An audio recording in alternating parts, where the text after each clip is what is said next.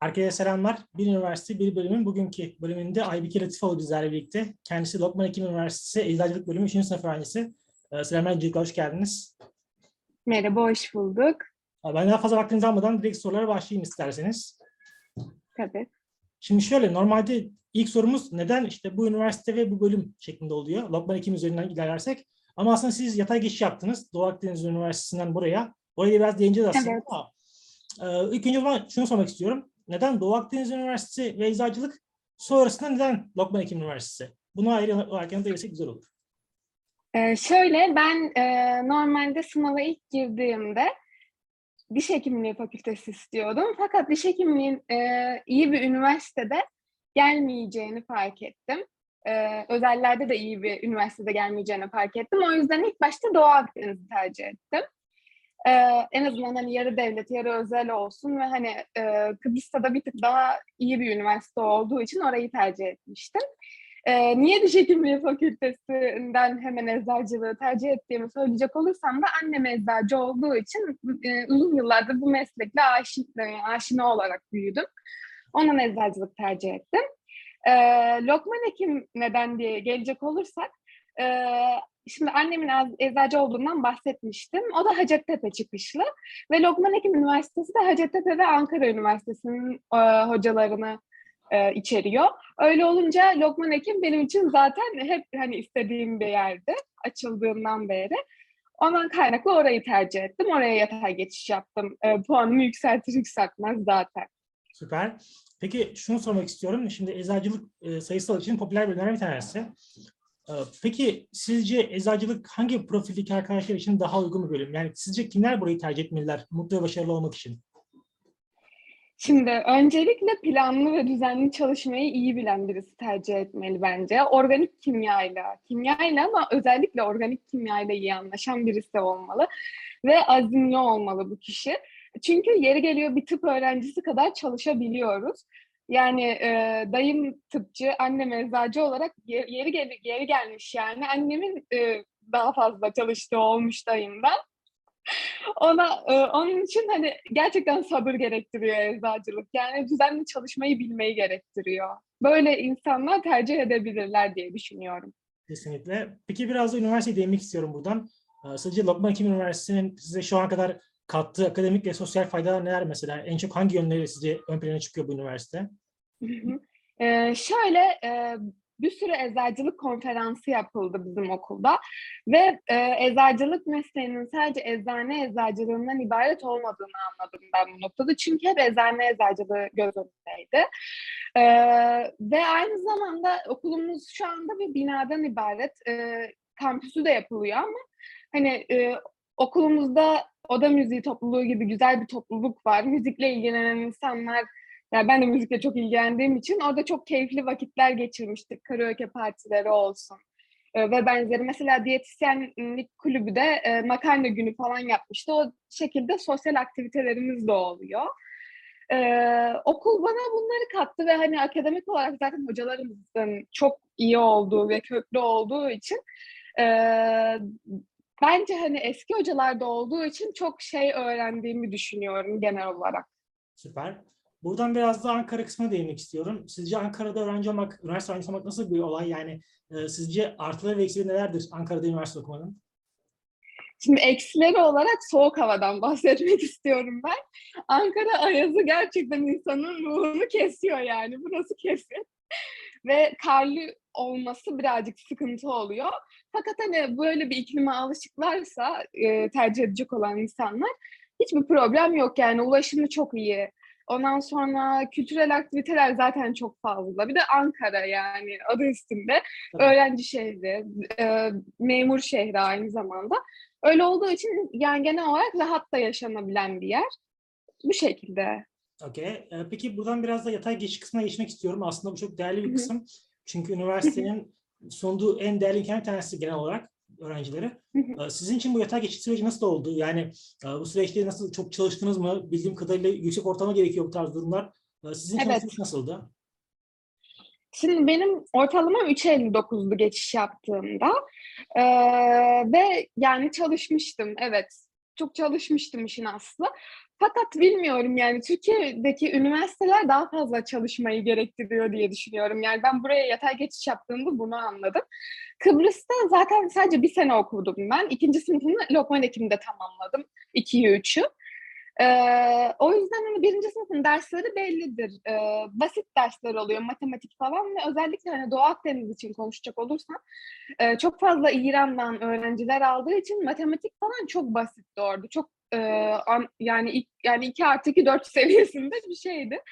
Böyle olunca e, çok basit bir şekilde ve hani normal çalışmayla geçtim diyebilirim. Yani 3.59 aslında ortalama bir şey. Fakat daha yüksek olan arkadaşlarım vardı. Onlar İstanbul Üniversitesi'ne falan geçtiler.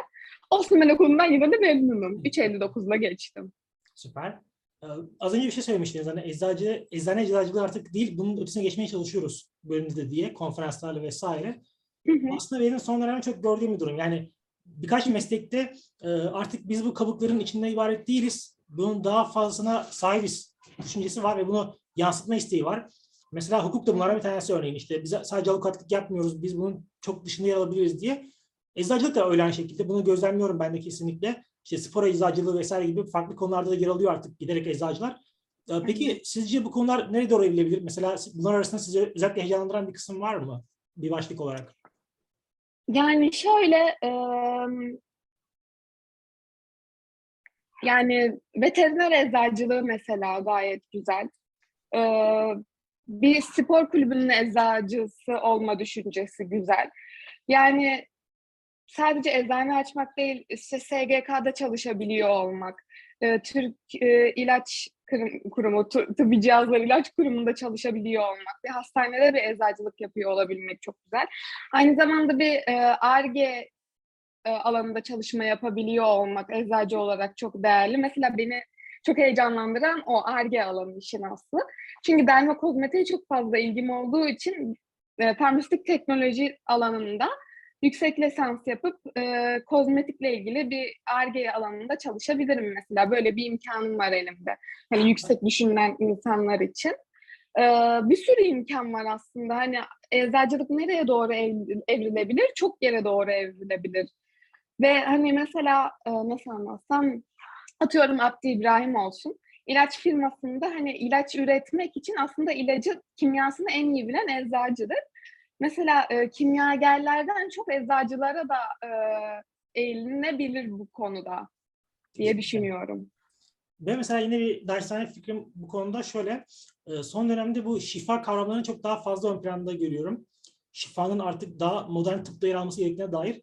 Ve burada da aslında bence eczacılar yer alabilirler. Özellikle bu mesela şey var son dönemde aromaterapi üzerinden. İşte bunu galiba bildiğim kadarıyla birkaç üniversitede yüksek lisans programı da açıldı. Ders olmasının haricinde. Hı hı. Yani sanırım artık eczacılar kendilerine bir şifa dağıtma rolüne de bürüyebilirler herhalde birkaç farklı açıdan. Zaten aslında eğitimimiz de bunu içeriyor. Farmakognozi alanında bir ders diye bir dersimiz var mesela. Bu tamamen bir bitki bilimiyle alakalı, aromaterapinin başlangıcıyla alakalı diyebilirim.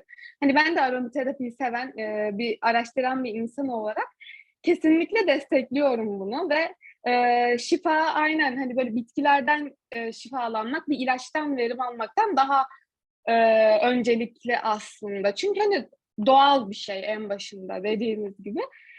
Ondan kaynaklı ben de değerli buluyorum ve e, şifa alanında ilerlemek, hani şifa kavramının da eczacıların da yer alması kıymetli buluyorum ben de. Ya çünkü şöyle bir şey var. Modern tıbbın çareleri bulamadığı bazı konular var. Yani son çare artık. Yani diyor ki modern tıp ben diyor bunun çözüm bulamıyorum. İşte o noktada insanlar artık yeni bir çözüm arıyorlar. Diyorlar ki ya bize modern tıp bir çözüm bulamıyor. Yeni bir şey gerekiyor. Alternatif gerekiyor. Hani kesin bir çözüm vaat etmese de işte orada bence eczacılar bilgi birikimleriyle halihazırdaki o zeminle beraber bence kesinlikle iyi bir fark yaratabilirler. Pek çok açıdan.